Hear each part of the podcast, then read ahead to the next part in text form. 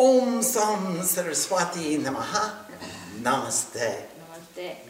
Uh, this afternoon, I was looking for the original book that I used to translate the Devi Gita, and I just happened to find it.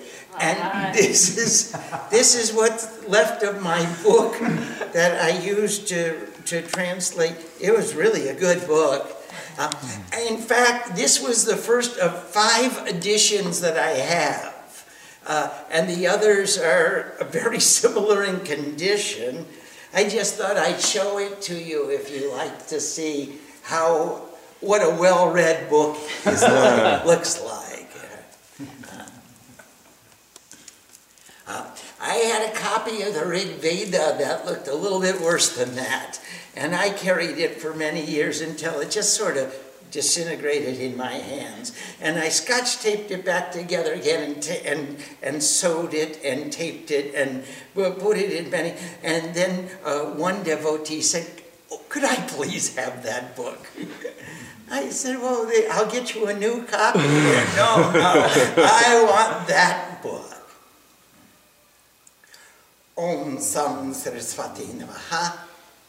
Namaste. Tonight we're going to begin chapter one, and I see that we're on page 28 of the Devi Gita. Actually, if you are reading in the Devi Bhagavatam, I sort of cheated. And I took the last, I think maybe 18 to 20 verses of chapter 28 and added them together in chapter 29. And then we have chapter 1 of the Devi Gita. Because really the question begins with Janamejai said. Remember Janamejai, he's a, he's a really great character. Uh, Parikshit was the last king of the Kali Yuga. And Janamejai was the first king of I, am sorry, the, the, was the last king of the Dwapar Yuga, and Janamejaya is the first king of the, of the Kali Yuga. And remember, Parikshit was guarding the kingdom, and he saw Kali coming. Uh, the age of darkness was approaching his kingdom, and he said, Uh oh, he drew his sword. He said, I'm not letting any Kali Yuga come into my kingdom. As long as I'm the king, I'm gonna, you can't come into my kingdom. And Kali took off running. And Parikshit took off running right behind him. And he drew his sword, and Kali fell down, and Parikshit was just about to strike him, and Kali said, Stop! I surrender. I won't come into your kingdom so long as you are king. Parikshit said, okay, I'll accept that. Kali said, give me some places to live where I can wait for you to exit the kingdom. And Parikshit said, you can live with gambling, you can live with deceit, and you can live with lust. That'll be the emblem of Kali. And Kali said, You know, all of those places are very limited. That's not enough. There's not enough lust in the world, and there's not enough gambling, and there's not enough deceit. Give me some other place to stay. And Parikshit said, All right, you can live with gold. And Kali said, Fine. And Parikshit forgot that the crown on his head was made out of gold. And Kali jumped onto the crown and took up residence. And as it would happen, the Parikshit was out hunting. And uh, he came to the Rishi's ashram. Actually, it was Rishi Shringa's ashram. Rishi Shring was in deep meditation. And Parikshit said, hey, Rishi, I'm very thirsty. I've been chasing animals through the forest trying to kill them. Would you please get up from your meditation get me a glass of water? Rishi was in deep meditation, didn't hear a word that he said. Parikshit said, I am the king, and I order you to get up from your meditation and bring me some water. I'm very thirsty. I'm hot. I'm tired, and uh, it, it, I want an immediate response. Rishi Sring didn't respond in the slightest. He, not one word entered into his ears. And Parikshit got mad. And then Kali, who was on top of his crown, said, That's no Rishi. That guy's faking it. He's ignoring you. He's purposely dis- showing you his disdain. He's not really in meditation. You shouldn't accept such an insult from a rishi. If the rishi start insulting the king, then what will be the, the status of the kingdom? And Parikshit looked over, he saw a dead snake lying on the ground. And he took his bow, and with his bow, he picked up that snake and he put it around the neck of the meditating rishi. Humph! And he rode off. Rishi's Shringa's son came home from the forest with the other Rishi boys. And he looked at his father sitting in deep meditation with a dead snake hanging around his neck. And he said, oh, who dare to show such insult to my father, the greatest rishi meditating in the forest for the welfare of the worlds? He's meditating and praying and sending blessings to everyone. And he took some Ganga water in his hand. He said, Whoever did this dastardly act will die from snake bite within seven days. And he threw the water. Well, the rishi woke up from his meditation and said, Son, the greatest attribute of a Brahmin is forgiveness. You should never let such events get you upset. Don't leave your center. But now it is our duty to see what we can do to inform the king of his situation. So Rishi Shring sent a messenger to the king and said, King, uh, you've just been cursed to die of snake bite within seven days. King said, That's terrible. what should I do? He called all the ministers. Ministers, what should we do? We've got seven days, and then I'm going to leave this earth. Well, ministers got together and said, quickly call all the architects and all the craftsmen, and we'll build a great tower. And on top of the tower, we'll build a platform.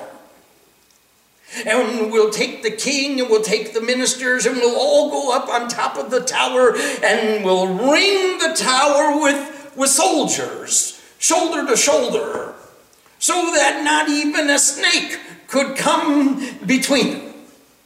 No one could climb to the top of the tower. They immediately built the tower. And then they said, Now what shall we do? And the king said, Go to the Devi Mandir and bring Shrima and let her recite the Bhagavatam, the Srimad Bhagavatam, the stories of the incarnations of Vishnu.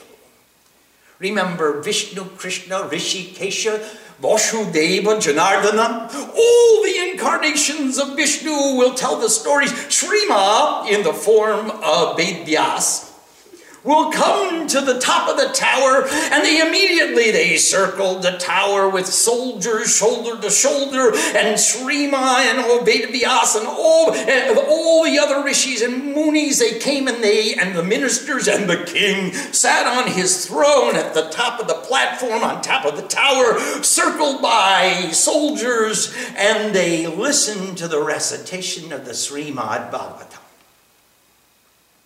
For seven days, she recited the mantras of the Srimad Bhagavatam. And the king said, I'm enlightened. it doesn't matter to me if the king of the snakes comes to me. It doesn't matter if I'm bitten by a snake. If it's God's will that I stay, I'll stay. If it's God's will that I go, I'll go. Whatever she chooses, that will be my destiny. Just at that time, it was the sunset of the seventh day, and the sun was just touching the horizon and just about to set. He said, I surrender. And at that, that time, Taksh, the king of the snakes, set off to the tower. And then he took and he disguised himself in the form of a Brahmin. And he came to the captain of the guard and said, Captain of the guard, allow me to go to the top of the tower. Captain of the guard said, No, it's not possible. Maybe tomorrow you can go to the top of the tower, but to, the sun is just touching the horizon. It's almost sunset. And the king is just about to be liberated from the curse. I cannot allow you to go to the top of the tower. And the king of the snakes, in the form of a Brahmin, said, We have been praying for the welfare of the king since we received the news of his imminent demise. At least we brought this basket of fruit. At the very least, would you please send the prasad from our worship to the king? You know how inauspicious it is for a devotee to refuse the prasad of a worshipping Brahmin. Captain the guard said, Stop, let me ask the king. Captain the guard sent a messenger to the king. He said, King, some holy Brahmins have been praying for your welfare, and the sun is just on the horizon, and they've brought this basket of fruit as a prasad, and can I bring it up? And the king saw the sun was sinking lower and lower into the, into the horizon. He said, Eva must do. Let us enjoy the prasad from the worship of those holy Brahmins. They sent up the basket of fruit. And they shared the fruit with all the rishis and the munis and the ministers, and even Sri Ma herself took a piece of the fruit, and there was one apple left. And the king said, All right, let me cut this piece of apple, and I will take a bite of the prasad from the meditating Brahmins. The king took the apple in his hand. He cut the apple in half. He discarded one part of the apple and he looked and he noticed there was a little dark spot in the apple. He said, That's curious. The spot started growing bigger and bigger and bigger until it became a little worm. And then it, the worm jumped out and became a snake. And the snake jumped up and bit the king. And Parikshit gave up his life. He died there, right on the spot, just as the sun was sinking into the western horizon. He died. Now, his wife, the queen, was pregnant.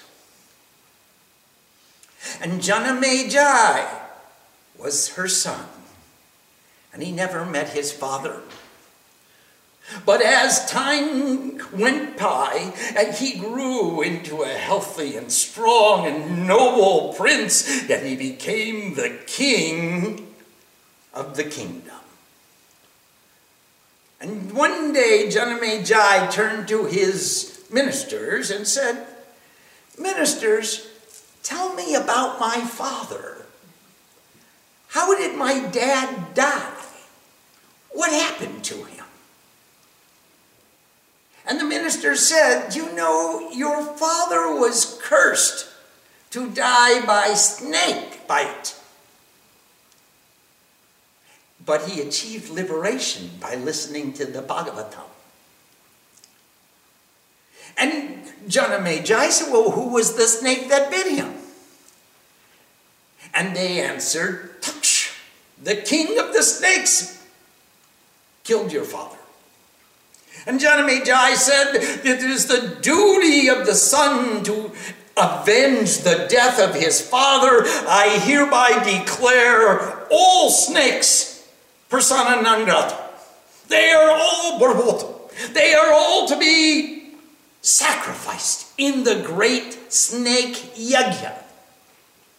I don't remember how many of you were with us uh, when we visited uh, uh, uh Guptakashi. But there at Guptakashi, just down below, is the Havan Kund, where Janamejai performed the, the Mahan Jagya. And he sent out his soldiers all over the kingdom. And he said, Soldiers, capture every snake you find.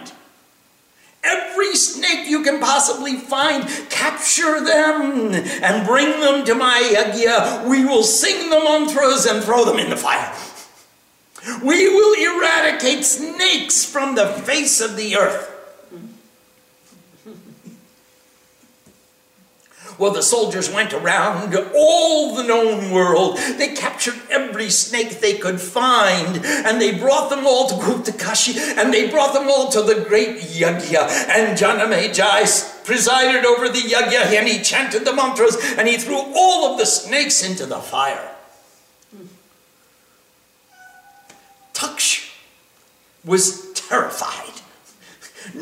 He's committing genocide. He's eradicating snakes from the face of this creation. Who can save me?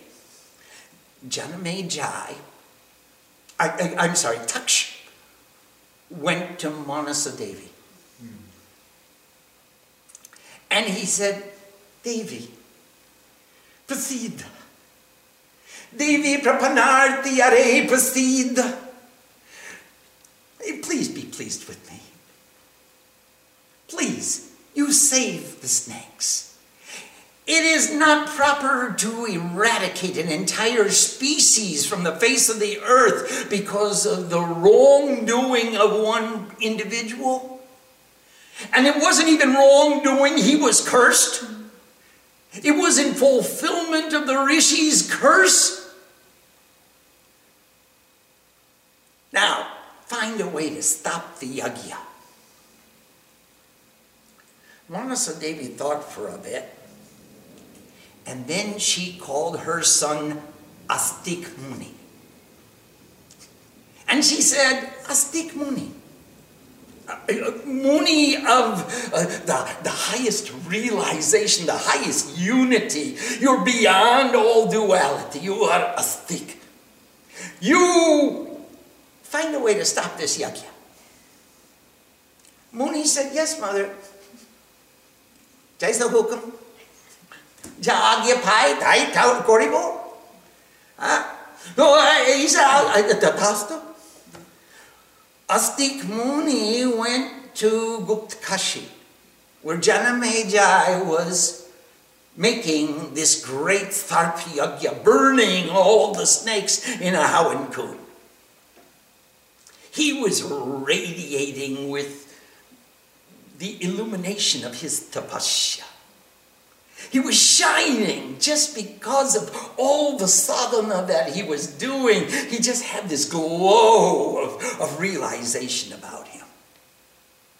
It was such a privilege to be in his presence. You could see the radiant aura of his light, just extending far, extending that radiant aura of light filling the heavens and the earth and the atmosphere. And Janamejaya said, Oh, holy Brahman, namaste, swagatani, hagach, he hatishta, and he washed his feet, and he gave him an asan, and he gave him some food, and he gave him a cloth, and he gave it, and what seva can I do for you? And Astik Muni said, uh, King, you are committing genocide. You are eradicating an entire species from the face of this earth because of the wrongdoing of one individual. This is not a yajna that the gods will accept. This is not a propitiation of divine spirit. You are not uniting with divinity by slaying this entire species. So, if you want to do any seva for me, Stop this yajna. Stop the yajna. This is my sankalp. This is my promise. मेरी मेरा प्रतिज्ञा हो गया है Ah, I have a promise to the, to the gods, and I swore on the oath of my father that I will eradicate those who did such a dastardly, da- a dastardly task as having slain my father.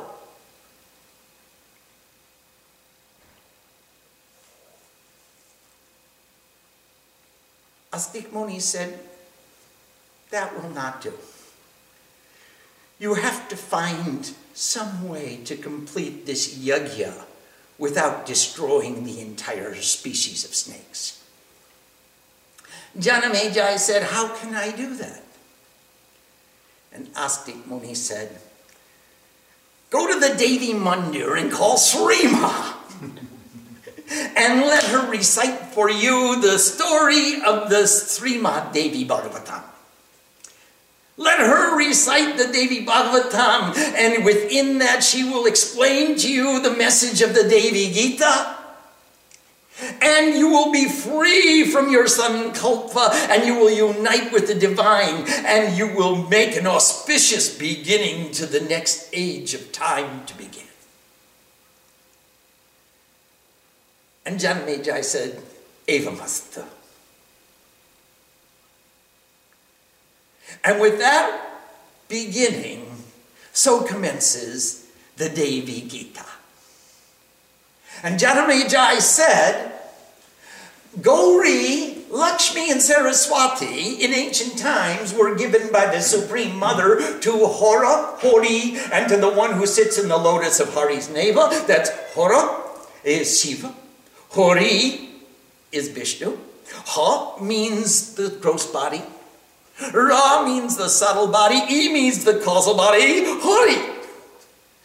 Ra, Siva, Vishnu, and the one who sits in Hori's navel, well, we all know that. The guy who sits in the lotus in Hori's navel is Brahma, Brahma, Vishnu, Mahesh. So Gauri, Lakshmi, and Saraswati were given by the Supreme Mother, that's Chandi, to Shiva, Vishnu, and Brahma. And I have heard that Gauri is also the daughter of Himalayas because she became Parvati. And she's the daughter of Daksh as well. She, Sati. Hey, she, this lady gets around. she's she's round and round. Uh, she is the daughter of, of, of Himalaya. She's the daughter of Daksh. She was the wife of Shiva. She was Parvati. How did this all come about? How can she be in so many places? I also remember that Mahalakshmi is the daughter of the Milk Ocean, that Kshiramudra. I remember she was born from she Sarabas Adya Mahalakshmi, Triguna Parameshwari. She was the first and foremost of all the gods and goddesses. And then she was born again from the Kshiramudra. When the gods and the Asuras started making manthan of the Milk Ocean, then she came out. If they all about evolved from the one goddess, tell me how they became the daughters of others. Pretty good question. This seems to be impossible. Illuminate my doubts, O great wise one. With your sword of wisdom, cut my doubts to pieces. And Srima said, Yes, uh, Srima with a Dariwali. she had quite a nice beard. She was Vedic Vyas in that time. How did Srima become Srima when she was also Vedic Vyas? Listen, O king, as I elucidate the secret which is supremely marvelous. There is nothing that may not be spoken of for the knowledge of a devotee of the goddess. You're devoted. I can't hide anything. From you. The Supreme Mother gave the three goddesses to the three gods. Remember, she married Brahman Saraswati and Vishnu and Lakshmi and Shiva and Durga, Gauri and Uma, Parvati, and all the other names by which she is known. And then those gods began performing the cycles of creation and other works. So remember, Brahma was the creator, and Vishnu was the protector, and Shiva was transforming everything that came to be.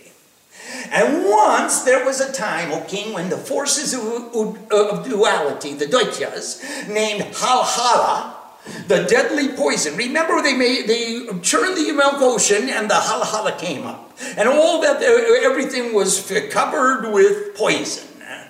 And they, these uh, the Daityas, had great strength and prowess, and immediately filled the three worlds with their light.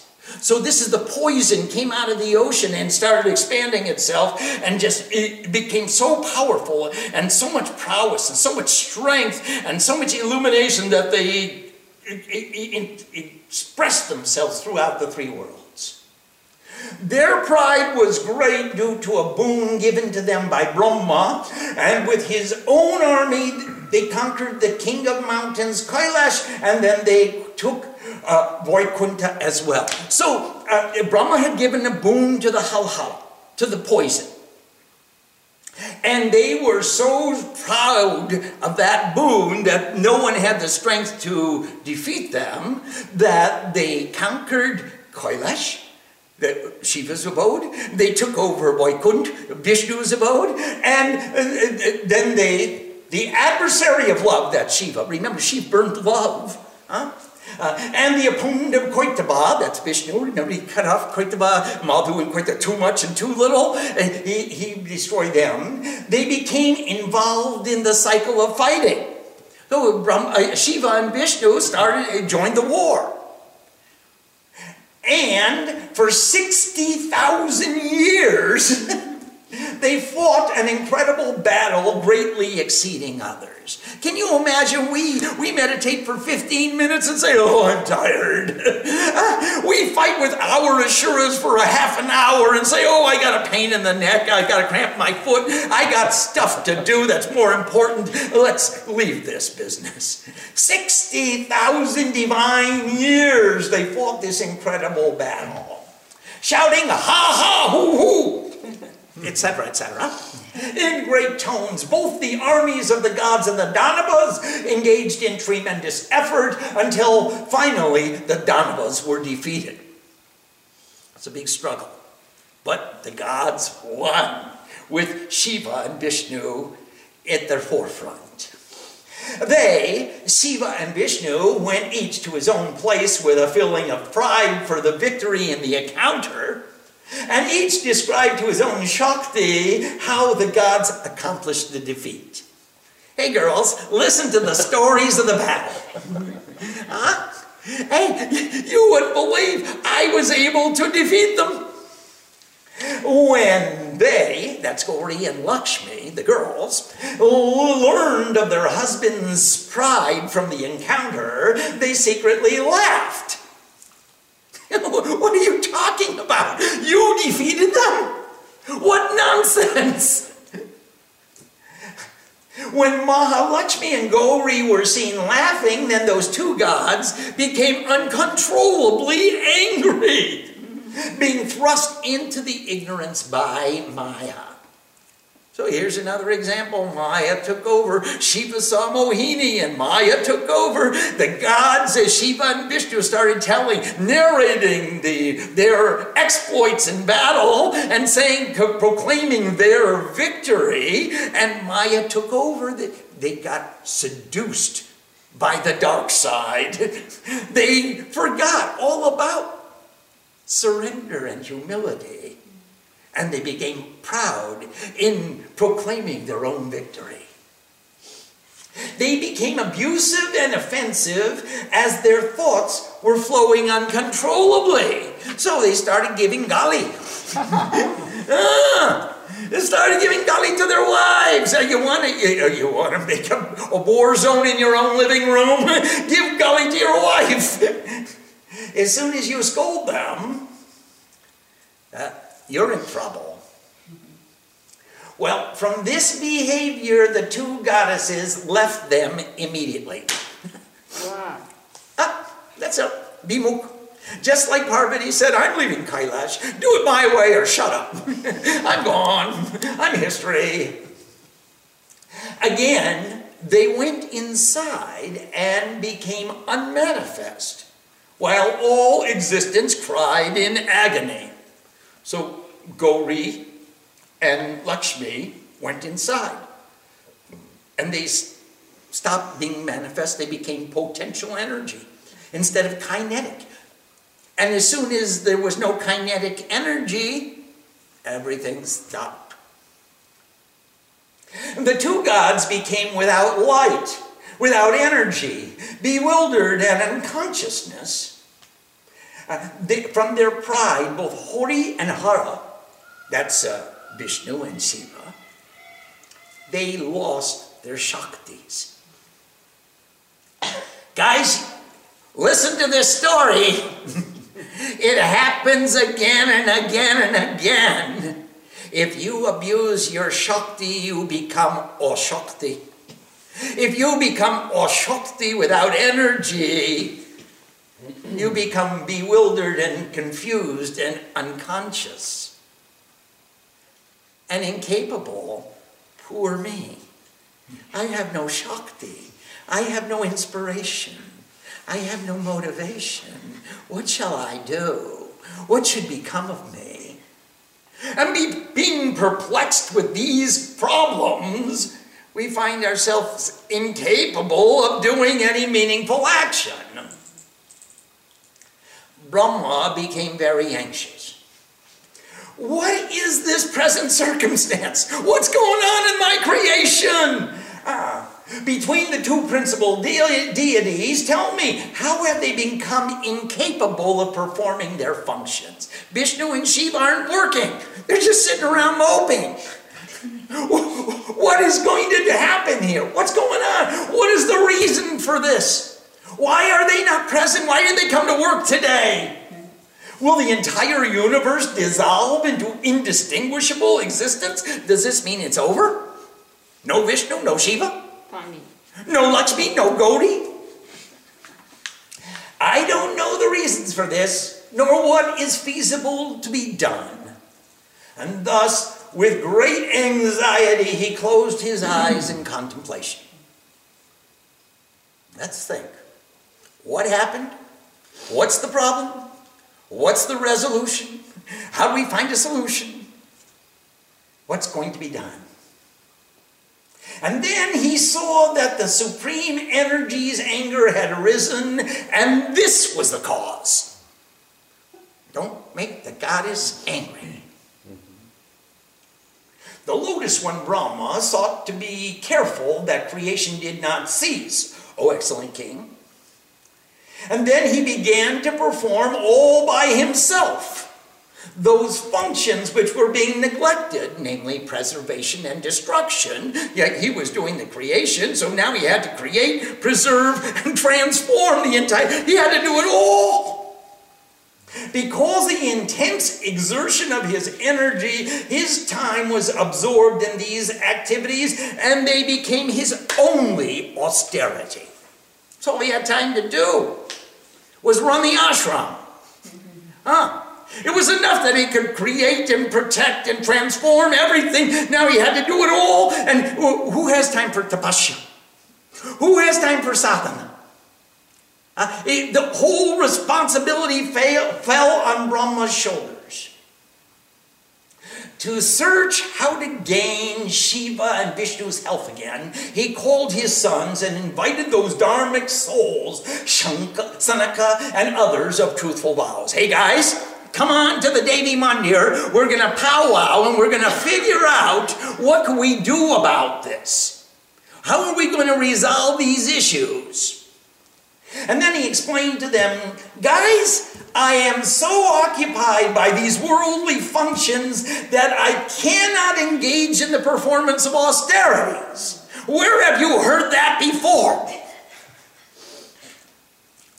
Have any of you heard that before? I don't have time for sadhana. I have to create, protect, and transform this world. You proceed with the objective of pleasing their Shaktis while I continue the heavy lifting, the heavy work of this universe. Shiva and Vishnu have become negligent and inattentive because of the anger of the supreme energy. Do what is possible to make the supreme energy pleased.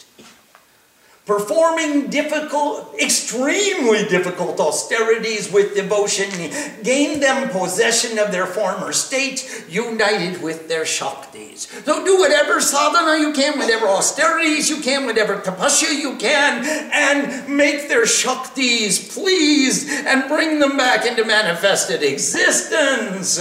Now, my sons, increase your fame and importance in this world. Do the pujas every day. Chant the chandi every day. I'll do the bookkeeping. I'll do the website. I'll take care of the emails. That family in which they take birth, uh, Gauri, uh, Lakshmi, and, and, and Gauri, and Uma, or uh, Parvati, whose ever house in which they take birth, and he who gives them birth will be filled with energy. Can you imagine you're going to become the father of the Divine Mother? You become filled with energy. You become Shaktiman. You become the holder, the owner, the proprietor, the, the manifester of Shakti. And he himself will obtain the objectives of all actions. Uh, that is Chaturbarga. Dharma, Artha, Kama, Moksha. You get Divine Mother to take birth in your house and marry with Shiva, marry with Vishnu, and you become liberated. The father of the Divine Mother.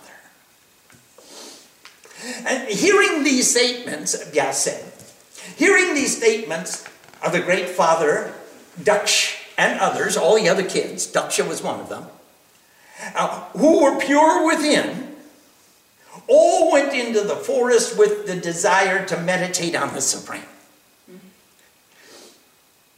And thus ends the first chapter. Fun. okay, you got the picture now. Huh? Now, Brahma is busy creating and protecting and transforming the universe. Shiva and Vishnu are just sitting around moping. I've got no Shakti, I've got no energy, I've got no inspiration, I've got no motivation, I'm not doing nothing.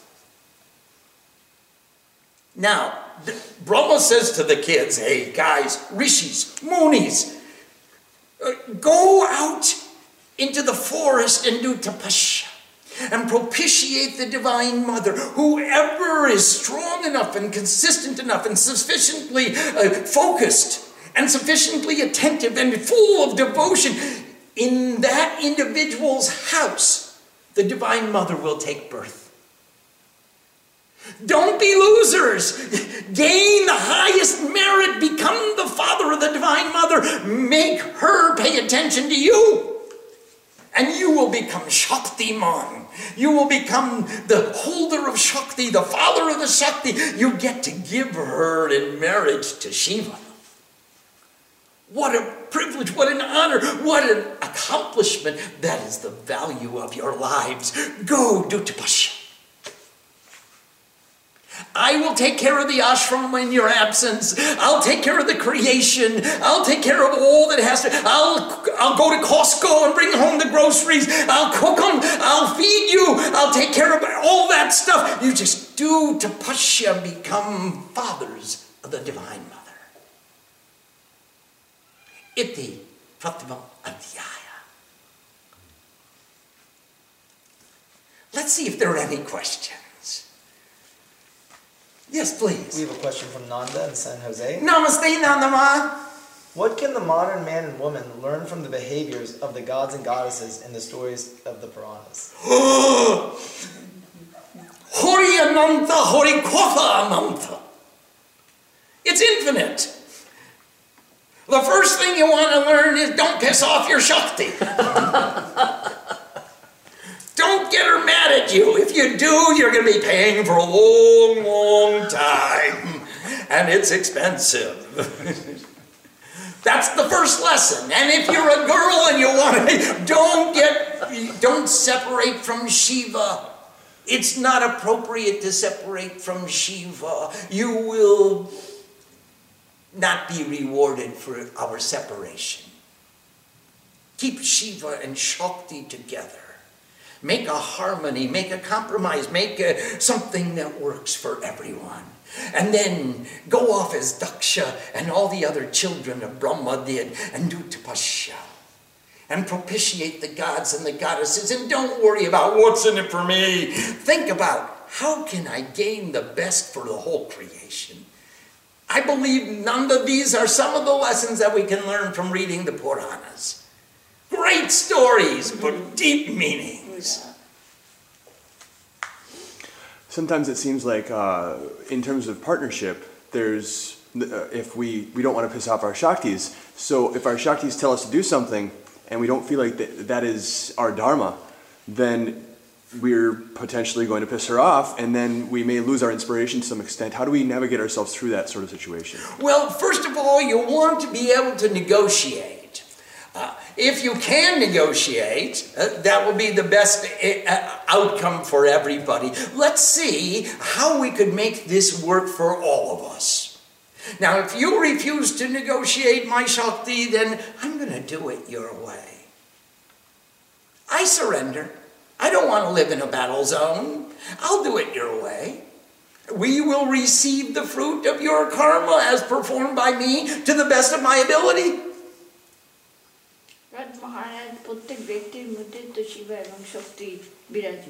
Within every individual, Shiva and Shakti are established.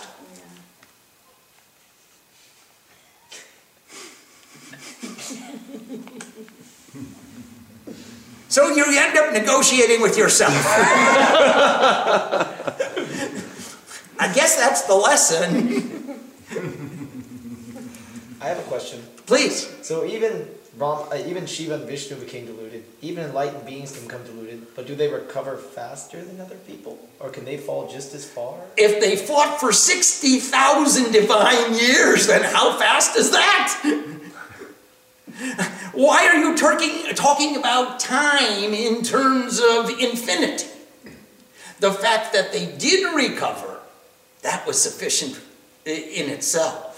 Yes, if Brahma falls, if Vishnu falls, if Shiva falls, how about me?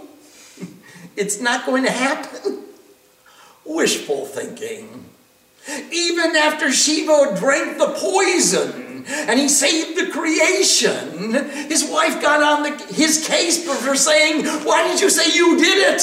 It was my Shakti that allowed you to do that. Why are you bragging about having accomplished the task? I did it through you. You were merely the vehicle for the, my performance. Why are you taking credit for yourself? I don't want to hang around here anymore. I'm leaving Kailash. That's what Parvati said. And she did. Now, how she did it, oh, that's a whole other story. we'll have to read the Swami Purana for that one. But she did. And she left the, the Kailash, and, and Lakshmi left Vishnu and Vaikuntha and both the men were without Shakti. And without Shakti means they had no energy. They had no direction. They had no inspiration. They had no motivation. They had no capacity. And they didn't do anything. Brahma said, I've got to do it all. I am so busy doing it all. I don't have time for tapasya. This is my tapasya. This is my sadhana. and so he said, boys, rishis, munis, sadhus, go and do tapasya. Do it to the, your heart's delight. Do it to the extent of your capacity. Propitiate Divine Mother and ask her to unite with Shiva. Ask Lakshmi to unite with Vishnu. And then that will free me so that I can go back and do uh, mantra jap and tap. Yes, please. Yes, Bish? Well, um, in this in the story relating to our world today and as human beings uh, trying to live a dharmic life, we see that the greater percentage of the world is in darkness. That the greater percentage of the world is totally overcome by Maya. And even us are struggling against that. Is can we turn around this whole world by our uh, tapasya, let alone turn around ourselves? Can this world change as well? Uh, certainly, the entire universe can change just because of one honest man. I mean, that was what Confucius taught us. You find one honest man, he can inspire an honest family. You find one honest family, they'll inspire the entire community. You inspire, find one inspired community, and you'll find the city is, is taking over the inspiration, and then the state, and then the nation, and pretty soon you have a world of enlightened beings. We have no choice but to try. Or I guess the choice would be to surrender and say, okay, I'll live in darkness too. Probably that's not the better decision. We have no choice but to try. Yes, Aditya. We have a question from Kusha in Argentina. Namaste, Kush. What is the difference between Krishna and Kali? Oh, there are many differences. Uh, Krishna is the doer of all from the root Kri. And Kali is the she who is beyond time, or she who takes away the darkness from the root Kal. And Krishna is a masculine form of uh, an avatar of Vishnu, and Kali is a feminine form who is an incarnation of the Divine Mother. So uh, the Divine Mother took the form of Mahakali, Mahalakshmi, Mahasaraswati. So they they work together. There's only one God, there's only one goddess, they are in union, they are in, yeah, in the harmony, but Krishna comes from the, uh, the Dwapar Yuga. And Kali, she was present for a long, much longer time, but she becomes more and more prevalent in the Kali Yuga, the age of darkness. So uh, they are different deities for different times with different functions. Uh, Kusha, you are one woman. When you uh, go to a ball, you wear a ball gown. And when you go swimming, you wear a swimming suit. Where you, when you go to temple, you wear jeans. When you go to a fancy place, you wear fancy clothes. You look different for every function you perform. Is it man or woman? I didn't ask. Parantuli Nand Kusha. Would you get your? so then, I, eh, Kusha, you, you look differently for every function that you perform. You have a different name, you have a different language, you have a different diction, you have a different way of speaking. You, eh, you are called mother by your children and ch- eh, child by your mother. You are called sister or brother by your brothers and sisters. You are called uh, a friend by your friends. You have a different name. You have a different appearance. You have a different language. You have a different vocabulary. You, but you're one woman.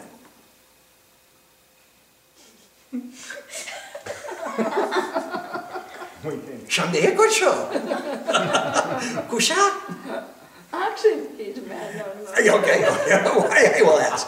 You, so therefore, it's the one God has taken on the form of Vishnu, Krishna, Rishi, Kesha, Boshu, Deva, Janardana, and Kali.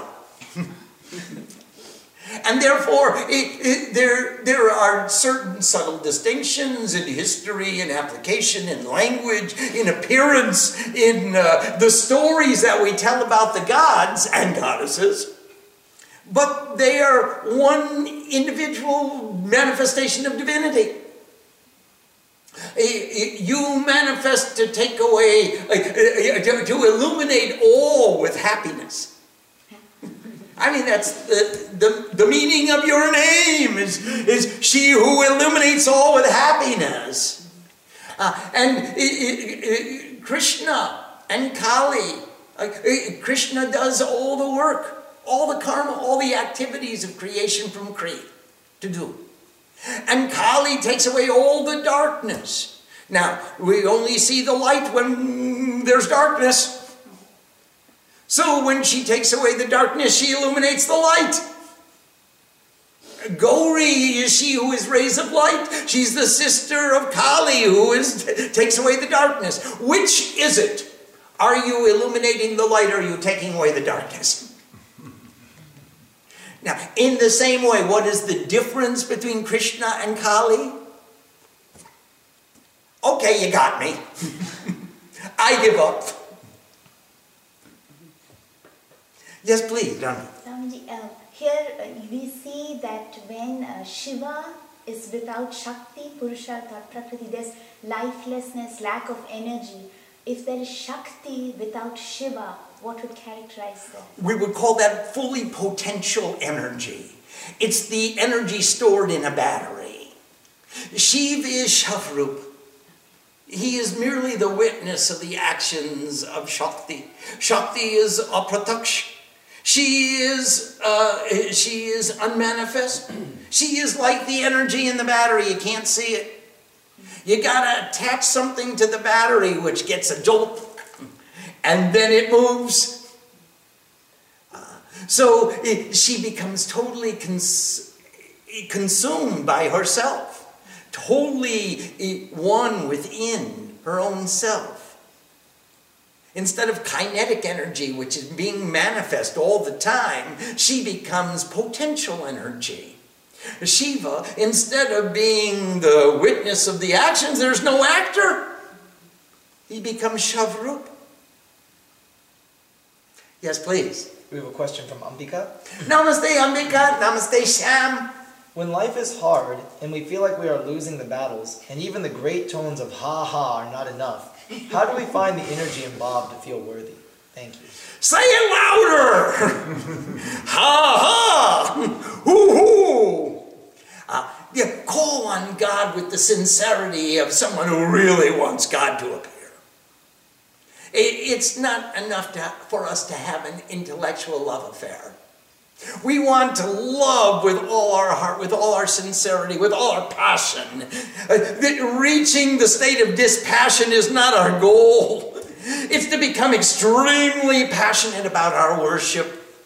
I'm calling God. I'm worshiping my, my deity. I'm worshiping my, my, my life with the sincerity, with the focus, with the attentiveness of ha ha. Not just.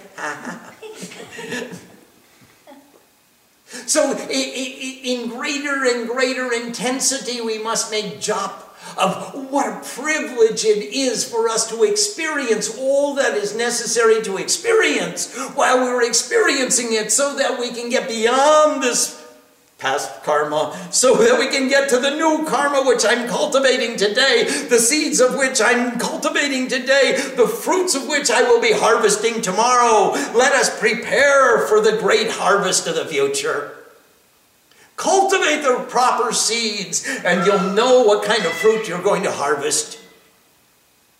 Right now, we are dismayed to see the fruit that we're getting today.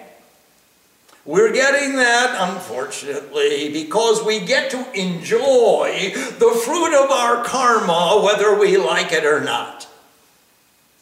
And knowing that we're going to enjoy it, whether you want to or not, then we better be careful that the rest of the time when we're not enjoying the old stuff, we better be cultivating new stuff, the fruits of which we will be pleased to receive. Ambika, that's the best resolution I can possibly offer. How do we read, how do we regard the, the past karma? Whoa, thank God it's gone. how do we regard the future karma? I know what seeds I'm cultivating today, and as I sow, so shall I reap. This is the law of karma. And I believe in karma. So therefore, Kri means do, and Pa means get. And the Kripa, the grace, is what you do, is what you get.